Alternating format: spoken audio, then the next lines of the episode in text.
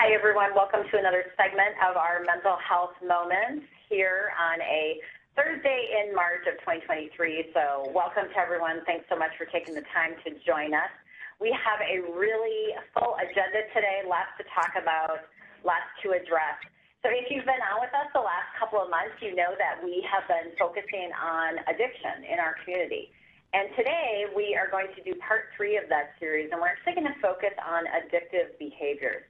And when we think about it, this is really a different realm, because when something is socially acceptable or it's legal, you know, whether it be social media or overeating or playing the lottery, it has a different feel to it than, than maybe some of the other addictions that we have addressed previously. So I have a great panel of experts today to join us to help us discuss this topic.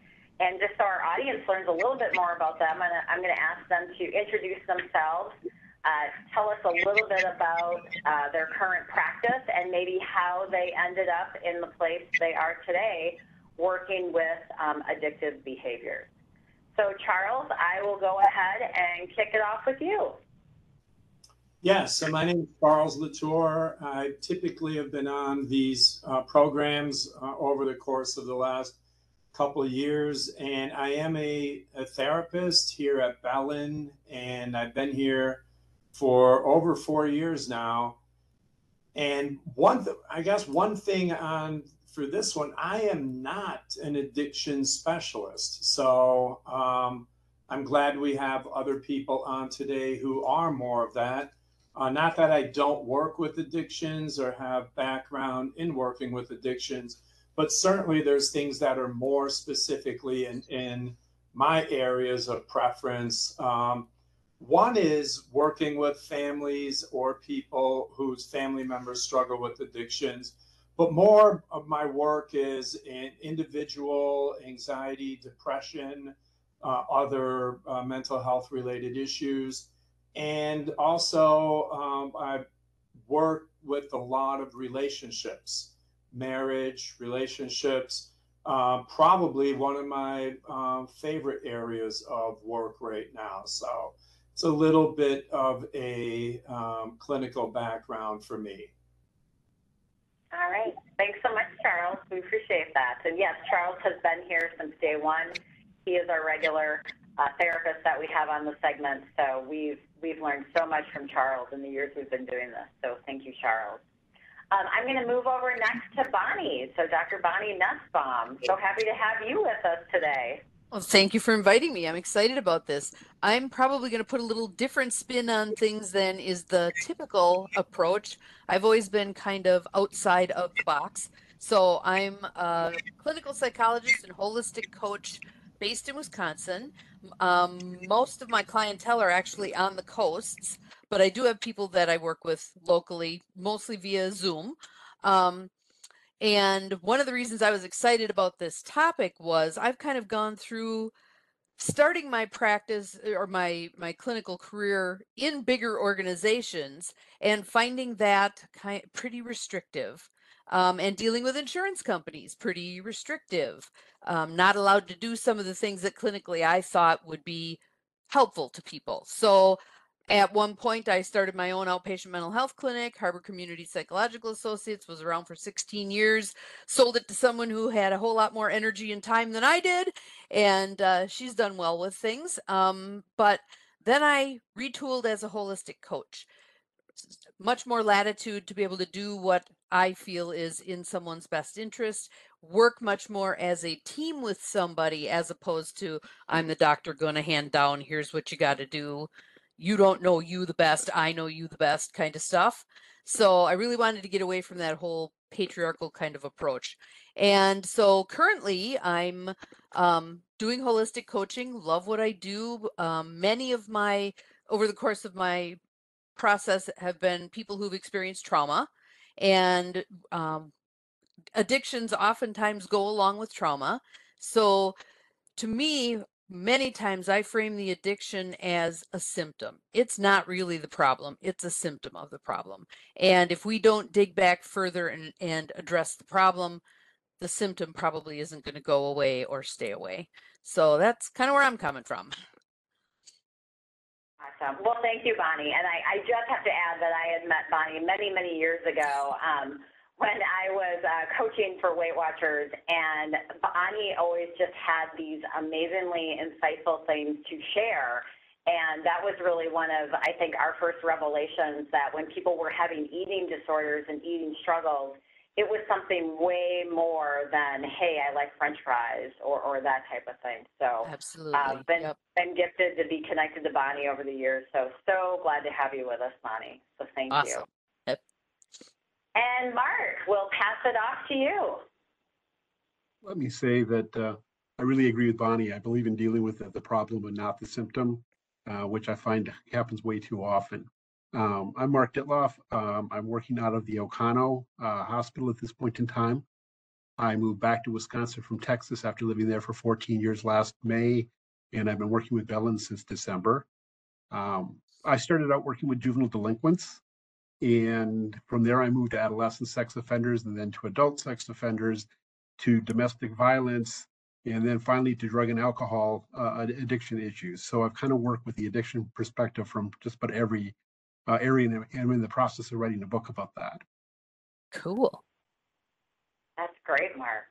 Well, thank you for sharing, and, and thank you for taking your time to be with us today. So the first thing I just kind of wanted to dive into is the idea of, um, I think a lot of, in my thought process, a lot of our behaviors are connected to the feelings that we get from that behavior. So I have to think about, people may buy a car based on how it makes them feel. They go through the line at Starbucks, even though it's expensive, because of the way it makes them feel. You know, they have that way of making you feel special and cared for, and, and all those types of things. So how does, how do you think that that ties into the, uh, the idea of these addictive behaviors? And uh, Charles, we'll, we'll start with you. Well, I think it's it's a great start, because part of anything in the way of addictive behavior is it starts as part of the pleasure principle, that how does it feel? And um, the, the activation of the pleasure part of our brain and our being gets rewarded. I mean, our whole evolutionary system, part of survival is seeking pleasure. And uh, whatever makes us feel good, we typically want more of it. And um, part of the reason I thought this, our progression has been a, a nice one, is we started with talking about addictions that are things in life that we could do without, but created pleasure for us, um, the illicit substances. So, whether it's cocaine, heroin, uh, marijuana, whatever it might be, there isn't anybody on the planet who physically can't live without heroin, right? Uh, or cocaine. Uh, but there's behavioral things like food, um, like internet, like social media, things that are, we probably have some relationship with it, and we can't just not have it in our lives anymore. So if there is an addictive process that we're experiencing with it, it makes it more difficult to navigate our experience through it. So, and, and food is probably the number one of all that. Okay, we may have some food addictions, but it's not that we could say we're never going to use it again. We, so we can get pleasure from food, we could get pleasure from gambling. And as I pointed out last time, just by way of quick review, the way our physiology is always trying to reach some homeostatic level and balance, the pleasure and pain reward process in physiology for us happens to be located in the exact same place.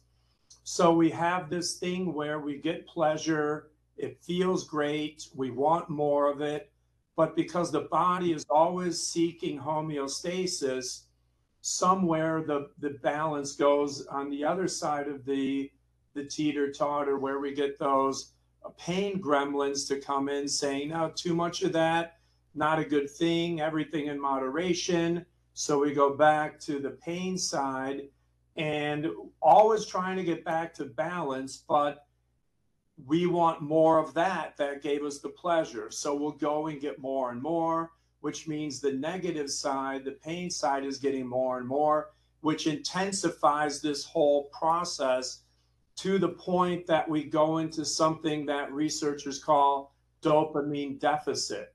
When there's too much of this, we'll seek even more of this. And until that gets to some homeostatic balance of that um, seesaw that we have in our physiology, things feel out of sync. F- things feel uncomfortable, and we seek more and more and more. So that's in a way why most of these addictions start with that pleasure process, and why it intensifies over time to the point where it can physiologically get out of control for us. And sometimes that's when we could find that we're in an addictive process.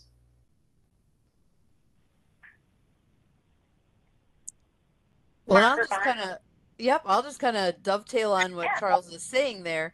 I also see among the people I'm working with at this point, a whole lot of people avoiding life. Life has gotten very intense, very difficult, very burdensome. We exacerbate that oftentimes with the social media piece. Um, there's a huge addictive quality to using social media, and people will, um, the question I like to ask people when I'm, when I'm working with somebody is, what are you pretending not to know? What are you pretending not to know? And oftentimes they'll get the sheepish look on their face, and and they feel safe enough with me to be able to say, yeah, I'm spending six, seven, eight hours a day on Facebook. That's honest. Okay. And, and my thing is, I don't want to yank a support out from under somebody. So I'm not going to say, cut yourself off of Facebook. I'm going to say, let's peel back this Facebook problem and let's see what's really the problem underneath there. I'm overwhelmed in my life. I'm unhappy in my marriage. My job stinks. And by the time I get home, I have no energy left for anything. I just want to escape. Calgon, take me away. Um, let's address that first. And then we'll begin dismantling those things that you've been using to shore up your life that really aren't helping you a whole lot. You know, and I remember us talking a little bit um, back in the day at Weight Watchers too, that if you're if you're going for if you're using something for comfort, you obviously need to be comforted. You need to find something else that does that, that isn't playing a harmful role in your life, whether it be gambling or overeating or whatever. You you have to find a different way to do that. Yes, and I also think we we have to let people know, to begin with, whatever you pick as your replacement is not going to work as well as what you've already gotten established. Hang with it for a while. And for me, that's where it all starts. Okay. Um, is emotional dysregulation. Um, my clients generally talk about five feelings that they want to avoid, and they'll avoid it at almost all cost: frustrated, confused, lonely, hurt, scared, and ashamed. And we've become a culture that doesn't know how to process emotions. And so what happens is we turn to drugs and alcohol, or we turn to some kind of behavioral addiction to make, because it releases dopamine in the brain, it makes us feel better. So the whole idea that they start is to avoid the feelings and make themselves feel better with some type of behavior that will release the dopamine. Bingo. Yep, absolutely. So when we talk about that dopamine addiction, then what, um, obviously these are the things that, some of the unhealthy things that bring us dopamine. What what are the healthy things that, that bring us that dopamine? Well, actually, oh. you, can, you can create anything that, that will release dopamine. So if you enjoy, if you play with your child and you enjoy playing with it, you probably got what's referred to as a dopamine squirt at that point in time, which not only makes you feel good, but also makes you want to go back and do it again. Mm-hmm. Yep. Love, physical activity, being in nature. I mean, there's all there's again though, the the initial piece that I think we got to remind people of is it isn't going to work as well. So I'm I have I have one person who I still laugh with her about this, where I had sent her out to buy a kit, a crafting kit, as a way to kind of calm her brain, et cetera. She called it that damn crafting kit. Every time, we, you know, how far how far are you on your damn crafting kit, Kathy? And but over time, that that you know, she was hooking rugs. Over time, hooking rugs began to equal calm, but it took time. Yeah. So there's actually a, a hierarchy of things that release dopamine, and believe it or not, drugs and alcohol rank number one on the hierarchy. So there's a reason we call it happy hour. You know, you don't like how you feel, you go have a couple of drinks, you feel better. But number two, believe it or not, is music. Uh, number three is working out. Number four is sex. So there are some positive things, but you can also turn those into compulsions or behavioral addictions as well. So let's talk about how do you know the difference then between like that immediate change and then where something is really working and you're really working towards that long-term change. So this is something, again, we talked a lot about when I was back in Weight Watchers. We can give people any kind of diet, right? And we can say, okay, do this, don't do this, count this, add up this. And they might do that for a period of time, but what's the difference in them doing that and then truly getting to a place where they really have changed something in their life enough that it starts to feel natural? Well, I think that goes back to what Bonnie was talking about, the difference between dealing with the symptom and the problem. So the, the problem may be the weight, but the, what, it, the, what is the real issue behind that? Um, it's the same thing with sex offenders. It's the same thing with domestic violence and other types of behavioral addictions, is there's, there's a reason that people do the things that they do. They're avoiding certain feelings for a reason, so we have to deal with that particular issue.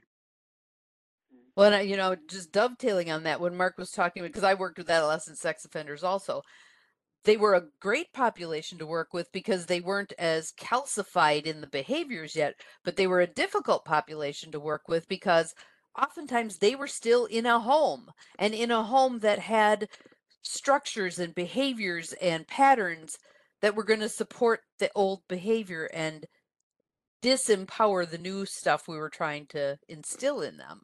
So yeah, it, again, too, if people have people who can support them, That's that can be huge. One of, you know, when Mark, when Mark mentioned loneliness, that's one that I really have on my radar screen right now, because over one third of adults aged forty-five or older are classifying themselves as lonely. That is huge. That is absolutely huge. We need to we need to be addressing that issue. Absolutely. Absolutely, and we'll talk about something you're working on um, in a little bit, Bonnie. Yeah, I definitely want to br bring that up and let our audience know about that. So, um, Mark, I know that you had wanted to share, you had a model um, on addiction behaviors that you wanted to share with us, so I will let you go ahead and bring that up, and hopefully our technology is cooperating with us today. We had, uh, maybe some of you were with us this morning, we had an in-person uh, kickoff for the Bellin Run Corporate Challenge uh, in person, which was really a treat because we haven't done that in a while. So, um, and we had some technology issues, of course. So I'm hoping that they are done for the day. And it looks like, beautiful, Mark. You are, you are good to go. So because of my work with, with offenders and, and with domestic violence perpetrators and with drug and alcohol, I kind of have a unique perspective. Um, and working with all of those, and they really, and my, my drug and alcohol clients really hated it when I would say this, but they all really share core issues. The issues that they have are often the same, and they start with the feelings on, on the left. And like I said, those are the, the five, six feelings that people avoid um, from my experience. Um, at that point in time, they often turn to anger, and anger is originally designed to protect you. It, you know, it's uh, located in the amygdala. Um, and we're not worried about that type of anger. We're worried about the second type, which I refer to as higher brain anger. And higher brain anger, I refer to as the Incredible Hulk syndrome. Give me what I want, or you're not going to like what happens. And so people will use intimidation to try and get what they want. And at this point in time, it's really all about power and control. Um, and when that doesn't work, they move on to the next area, which is aggression. And that's an action. And aggression is what gets people in trouble. Um, We'll, we'll, we'll skip the first three types of aggression, but the fourth one is what we're talking about today, is self-abuse. And that can fall into drugs and alcohol, or what I would refer to as addic- uh, compulsions or behavioral addictions. Um, again, to me, this is all about the release of dopamine to make them feel better temporarily. And so they get that dopamine release, they go home, they go to bed, they wake up the next morning, you know, um, and they're right back where they started. They still haven't processed those feelings. Or they're in a worse place because now they've engaged in a bunch of terrible behavior, and the shame and confusion, hurt, all that stuff is escalated. Absolutely. The, the secondary shame that comes after the fact of making yep. yourself feel better. So they do end up in an even worse position. Yes, yes. So, I just gambled so I, my whole paycheck yesterday. How could I have done that? What's wrong with me? Blah, blah. Yeah, so I tell people this is what doesn't work, but this is what our culture teaches us to do, is to look outside of ourselves to feel better. We don't go within. We don't take a look at the emotions. And we don't, don't talk. We don't talk about what's going on inside of us. Um, Daniel Siegel out at U C L A had this, does research, and he basically says that you know we need to stop teaching, not stop teaching, but we need to include um, self-evaluation as as a means of, of something that's being taught at schools at this point in time. Um, one of the things I want to point out is if you are you're a child of an alcoholic or somebody who has a, a behavioral addiction. That, that by definition means that they're emotionally dysregulated. They haven't learned how to process their emotions, so how can they possibly teach that to their children? Yeah. And so it there, was a, there was an interesting study that I read a while ago that I went, "Are you kidding me?" But the the the the subjects in the study, it was mostly adult men and women, were asked, "Would you you you have a choice right now? You can spend one hour in a room with yourself in silence, or you can experience an electric shock." The majority chose the shock. Well, that's stunning. I was astounded and appalled. Wow. I'm like, oh my God, we can't even sit with ourselves and just be. So we have to teach people, how do you how do you be with your feelings? How do you how do you sit down with them? How do you inhabit them and let them teach you what they're there to teach you? It's like taking the battery out of the wailing smoke alarm. It's wailing for a reason. Let's figure it out.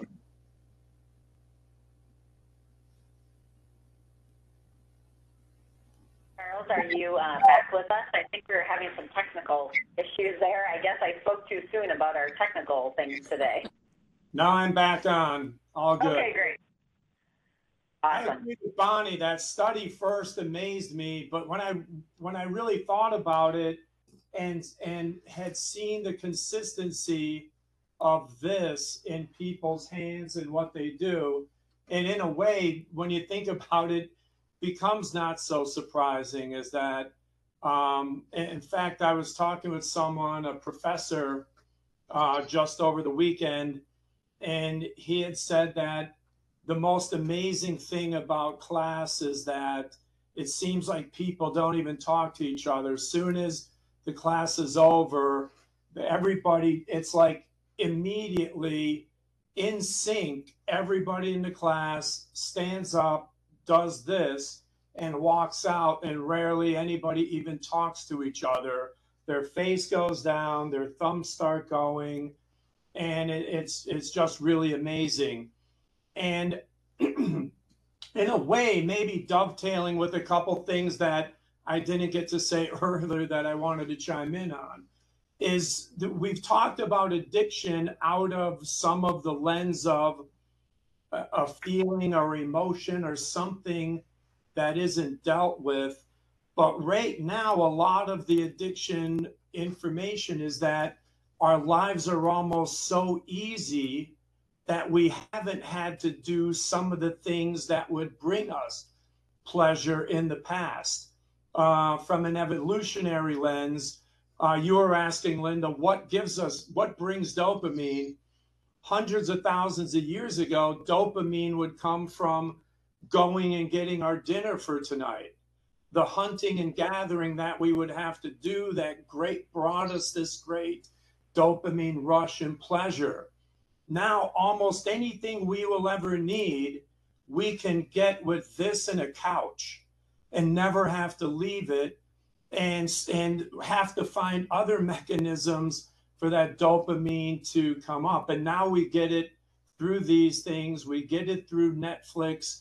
We get it through gambling. We get it through some of these other means that maybe a few years ago we never even thought would be addictive, but now they become that. So just really amazing stuff, and uh, appreciate the commentary from both of you along the way. So, um, but anyway, those are some of my reflections that I wasn't able to chime in earlier. Well, and with regard to that, you know, one of the things that I think about is people don't so much anymore have that sense of, hi, I'm Bonnie and I can do difficult things. We don't have that as a, as a kind of a banner for ourselves. And um, actually, Tony Robbins talks about it being sort of a loop, that when a group of people go through significant difficulty, they become strong oftentimes. And then they, ra they tend to raise a group that doesn't go through significant difficulty. And then they have a harder time being parents, et cetera, et cetera, keeping a job. And then they raise kids who actually do go through harder times, and you get this cycle that goes around. There's something to be said for having to struggle. There's something to be said for having to find a way through, to find a way, make a way, to have to challenge yourself in ways. And I think that's one of the reasons why a lot of people really go for the sports stuff and the physical. It's a challenge. It's it's challenging themselves to, to see, yes, I can do this. I'm Joe Blow, and I hiked Mount Everest. And I would agree. So many of the adolescents I see these days are coming to see me because they, they, they've never been allowed to be uncomfortable. And so the moment they feel uncomfortable, they think there's something wrong, and they don't know how to deal with it. Yeah, it's funny. I was actually doing a presentation earlier in the week, and one of the messages was, um, you know, because I love this phrase, Bonnie, and you made me think of it. People who struggle together have stronger connections than people who are just content, right? We need that struggle, but to get better, we have to struggle. We have to be able to stretch. If we stay where we are, so this is to a high school group of uh, athletes, and the idea that I asked everybody, if you're a freshman, do you want to be as good when you're a senior as you are right now, or better? Everybody said better. If you are a senior right now, are you better than were you a freshman? Yeah, I'm better.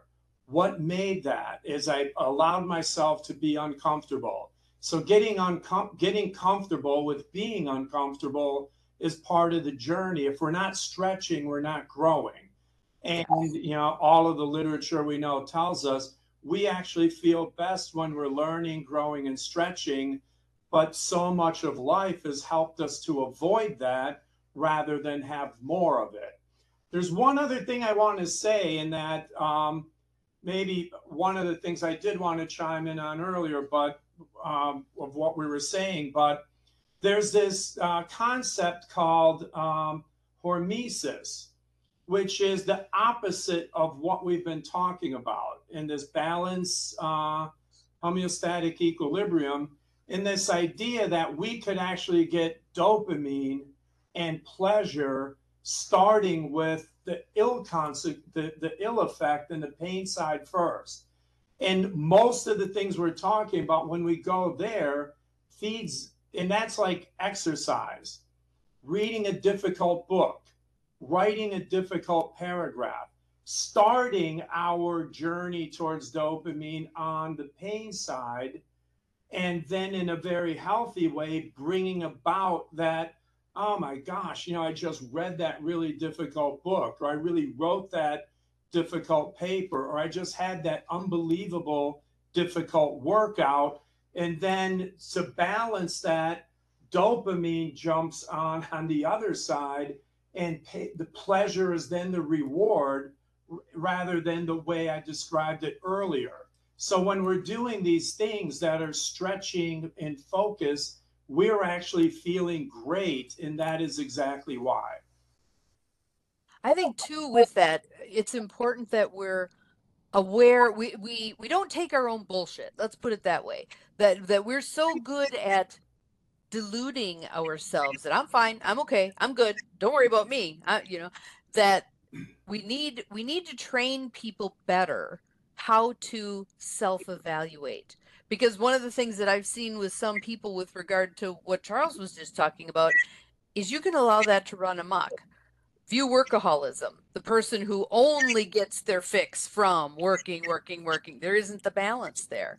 I've worked with veterans who, if they're combat veterans, got really got a high off of being at risk every day. And when they came back, I had several that were court ordered because they engaged in very risky behaviors, driving one hundred miles an hour through Green Bay, um, trying to find that buzz again. Yeah. You know, there was nothing that was putting them at that same kind of risk to, to get the adrenaline going, and they felt pretty dead. So they were doing, engaging in behaviors that really were not healthy. So we need to have, we need to teach people how, how do I balance this? How do I assess myself well? Let me say one thing about that. And Mark, I'm really curious what you have to say too, because there's this concept that I know of in the addiction world, and it's called uh, radical honesty, uh, being totally honest with yourself. And uh, what you were saying, Bonnie, really made me think of this. And is there's this concept of when we're in this uh, balancing, and there's so much of it just naturally going on, natural and the honesty part, the radical honesty, actually helps take us from this amygdala part of what you were talking about, Mark, this thing where the amygdala is going wild in the addiction, the P F C, prefrontal cortex, has gone off board.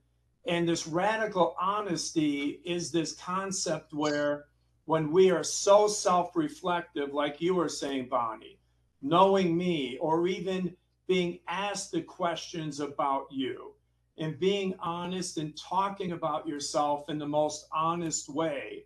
Um, and I've heard this where you could try to go as many days in a row as you can without telling yourself a lie or anybody else. Number one, it's not an easy thing. And even because this is even those little white lies kind of thing. But the radical honesty helps quiet down the amygdala activity, brings about more of the prefrontal cortex, which adds to regulation, offsets dysregulation, and really helps promote the, the healthy lifestyle and what we're trying to do with whatever behavior we're trying to manage more effectively. So with that, Mark, I wanted to ask you how that fits into your model, and how, if you've used that radical honesty in your practice over the years, particularly with the populations you've worked with. Absolutely. In fact, that's part of what my second book was about as well. Um, when I'm working with people with behavioral addictions, I work to teach them, part of what I work to teach them is they have control over five things in life. You know, number one is what they choose to pay attention to. Uh, number two is how they choose to interpret it. And to me, the radical honesty falls under how do you choose to interpret something, because most people see what they, they expect to see, including from themselves. Yeah. And so I want them to work at seeing things for what they are instead of interpreting what they're seeing at that point in time. So that's the honesty part of it. They're seeing themselves, their behavior for what it actually is, instead mm-hmm. of having all these built-in uh, excuses on why they do the things that they do.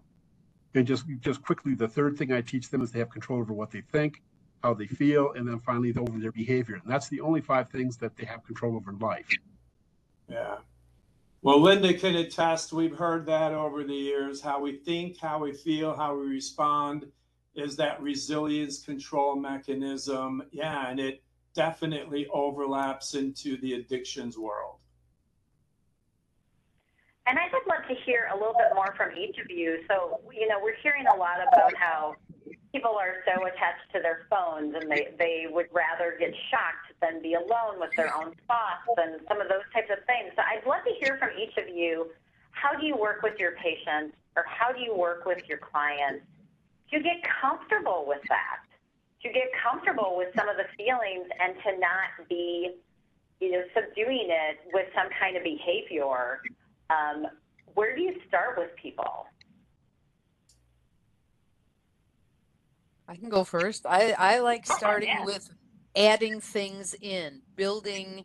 Um, a framework that they can then rely on. So I use a lot of energy-based tools, but breath work is one thing. I want to teach people how to breathe and how to breathe well. I want to, I love meditation. And I, I if I had a buck for everybody who said to me, I'm terrible at meditation. No, they're not. They're not. We're all distractible. Squirrel, you know. Um, but but having them put, if they're going to be on their phone, having them put something like Insight Timer on their phone and do meditation periodically during the day, a two-minute meditation, a three-minute meditation. Let's just get started. Get off the judgment seat.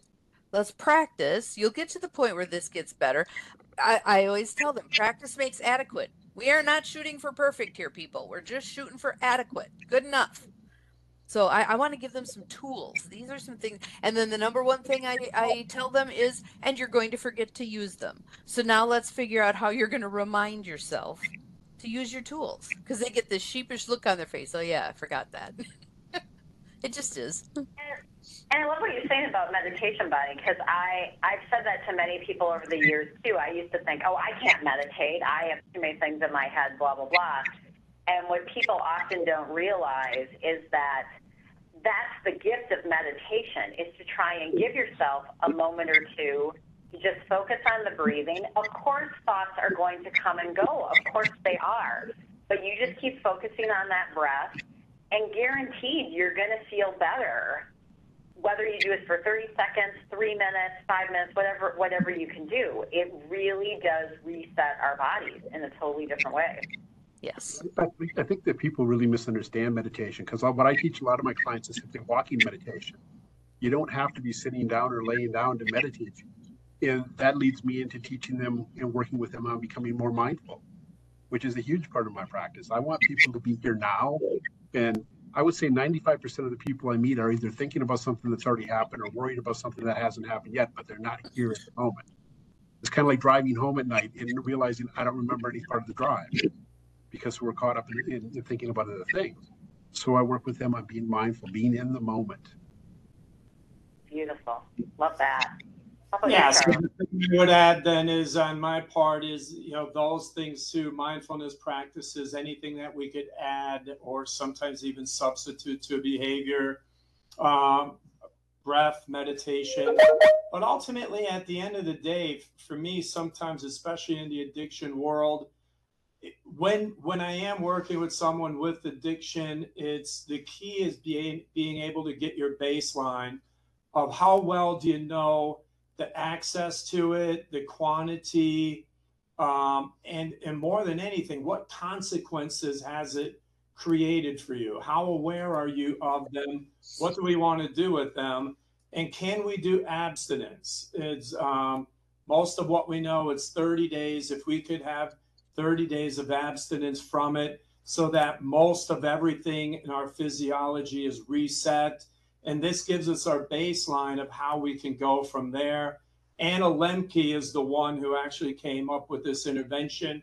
It's widely used, but it's all based on resetting that physiological homeostatic state. Um, but the other thing is understanding the system. I mean, a lot of the work that I do is, is with families too. And the work with them is, how did this happen? How did this get out of control? How did this go from this to this, and how did it escalate so quickly? And the other thing I run into a lot is, if he loved me, he wouldn't be doing this. Or if she loved me, she wouldn't be doing this. And it's, no, they love you. You are loved. This isn't love. This is a physiological thing that we have to work at overcoming. It's mental, it's physical. There's so much to it. It isn't just, if I could stop, I would, because I love you. It's, we need something more. And that's why the interventions that you're talking about are so helpful. And thank you for sharing that, Charles, because I think, I think people sometimes often feel guilty. Like they, they think it's on them that they aren't able to fix the problem. So, so thank you for saying that. Uh, and we do have a, fixing them. You know, sometimes it's, you know, I did everything I could. I wanted this to happen. I told him this. I told her that. And if it's their children, both parents, but You know, the person really wants to have to do it as much as the family member. The one of the greatest authors on this work on behavioral change, James Prochaska, states that he wrote the book and d- dedicated his life to understanding how and why and when people change, because his family did everything they could to stop their father from drinking and smoking himself to death, and they weren't successful. He died, and when he died, he said, that was my catalyst. I got to understand this better and help people to be able to make the changes that they may want to make in their lives. Absolutely. To, to go along with that, I remember having a conversation with another therapist that it doesn't really matter what type of addiction, that people who have an addiction problem appear to be a narcissistic personality disorder in many ways. Yeah. yeah. Well, we have um, just about four minutes left, and uh, I want to make sure if anyone has a question for Charles, Mark, or Bonnie, please uh, put that in the chat. We would love to hear if you have questions. While we're doing that, I did want to touch for a moment um, on something that Bonnie has going on uh, in, in just a little bit to the south of us here at Bellin. Uh, she's working on something really exciting called uh, the Intentional Community. So, Bonnie, if you wouldn't mind sharing a little bit about that, we would love to hear about that. Cool. Awesome. Well, so this came up about three or four years ago. I've been taking a ton of training on it. Um, the gist of it is many of us are very isolated. And um, just one little quick thing. In Wisconsin, twenty-nine percent of people over sixty-five live alone and may be at risk for is- social isolation, limited access to support, inadequate assistance. We know the trifecta. We have the senior housing, we have assisted living, and we have nursing homes. This is a different model. This model's been around for many decades, very well established on the coasts, not very well established in the Midwest at all. But the gist of it is you build a sustainable community that it's a neighborhood design that fosters people knowing each other. If you, if I ask people, how many of your neighbors do you actually know by name? How much time do you spend with your neighbors? You know, in the past, if a farmer got injured, all the other farmers would come and help with whatever needed done on that farm. We don't have a whole lot of that anymore. Um, there was one story told where someone, the way they found out he was dead was he hadn't been moving his car from one side of the road to the other the way he was supposed to. We need things to be different than that. We need, as we address loneliness, I'm I'm going to predict for us that we will see addictions come down. When we are woven into a fabric, a community that that holds us, we're not going to need as much of that addictive kind of behavior. So what I am doing is I'm actually hosting a conversation on Friday, March twenty-fourth. Here in Appleton, um, I don't tell people where because I want to make sure they register because I want to make sure I have enough room for everybody. But we're going to have a conversation about creating an intentional community in this area. And it's going to it's going to help the single parent whose six-year-old is getting off the bus and they're stuck at work. It's going to help the older person who can't do some household things anymore, but can have a neighbor come over and do it. There's going to be community space where everyone can get together and share a meal now and then.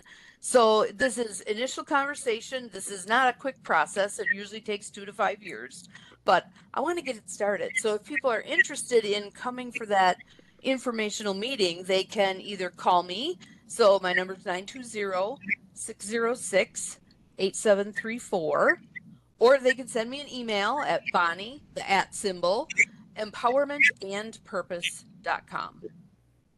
But I'd love to just have a conversation with people. Even if someone decides, nope, that's not for me or it's not for me now, that's fine because they might know someone for whom it would be a timely thing. I think it's so exciting, Bonnie, to think of the potential behind that because I, I think about so many people in my life that I feel like they would so benefit from just being more connected to more people and we look at all the dimensions of well-being that we talk about and how that helps people emotionally and socially and all the wonderful things that come along. So if anyone uh, needs Bonnie's number or email, feel free to reach out to me too, and I will I will get you connected. Uh, thank so you, thank Bonnie. you for sharing that, Bonnie. Really appreciate yeah. that. Uh, we are kind of running out of time here, but I do just want to get um, all of your final thoughts on, on what we discussed today. What do you want people to walk away with today as, as to how they can potentially be helped by our conversation today? And Charles, I'll start with you. Yeah, I guess the thing I would say is that self-awareness and intentionality, um, your own deliberate, being self strategically self-aware, developmentally focused, intentional, purposeful, because as our experts today talked about, a lot of addictions start with some hurt and pain that you're working towards either covering up or something. But at the same time, there's so many things happening right now that, like the phone, like Netflix, you don't have to have an addictive personality. You don't have something in you that needs to be fixed. The, the most foremost addiction specialist that we know of became addicted to something. The people who made Pinterest, the people who've made the social media platforms, who even know what the addictive process is to it, couldn't overcome them.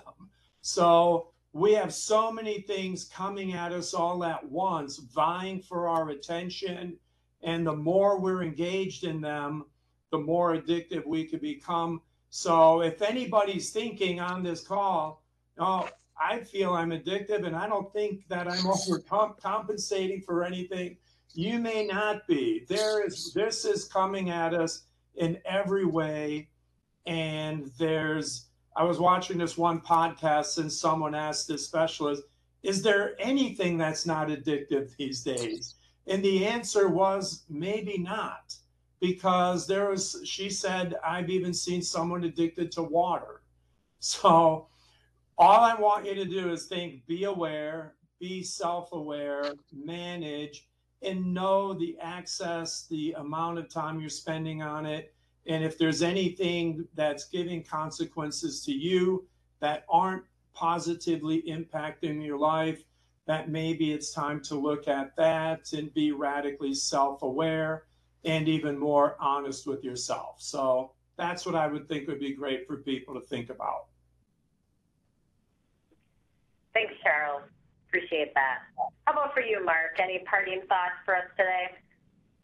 Well, two. First of all, I'd like to go back to what Bonnie was talking about uh, with her workshop. And uh, Doctor Cohen, in his research on addiction, said that um, another word for addiction is bonding. When people can't bond with other people, they bond with, with drugs. Um, which I always found fascinating. Second of all, to me, it all starts with the inability to pro process emotions. And I highly recommend people take a look at Daniel Siegel's research at U C L A on processing, on how to process feelings. Excellent, excellent. Thank you for that. Great, great additional information for us to all dig into. And Bonnie, we will wrap it up with you. Final thoughts today. Yes, what I would just like to say to everybody is take heart. Please take heart. Don't feel like you are so far down the hole that there's no way that you can be dug out. Reach out to someone, own your own your stuff. You, you, we can empower you, we can help you, we can hold big space for you until you can hold big space for yourself. And Bonnie, I always love the phrase that you use as kind of your tagline. Would you share yep. that with our audience? I, I will. Remember, you are capable of far more than you think you are. I love that. I love that. I think we all, it's so it's such a good reminder for all of us. We're, we're more capable than we think. So, oh, you got some heart emojis on that one, Bonnie. So awesome. Well, thank you to the three of you. What a wonderful conversation today. So much great information, additional resources to check out in the future. I really just want to sincere gratitude to the three of you for, for being with us today and sharing so much with our audience and continuing to help us focus on our mental health and well-being. It's so, so important, and I'm, I'm just so, so blessed to be able to, to do this work with all of you. So thank you to, to the three of you for being with us today. Thank you to our audience for continuing to take the time to focus on your mental health. We appreciate that, and uh, I hope you all have a great rest of the day. Thank you. Awesome. Bye. Thank you. Thanks so much. Bye-bye. Take care.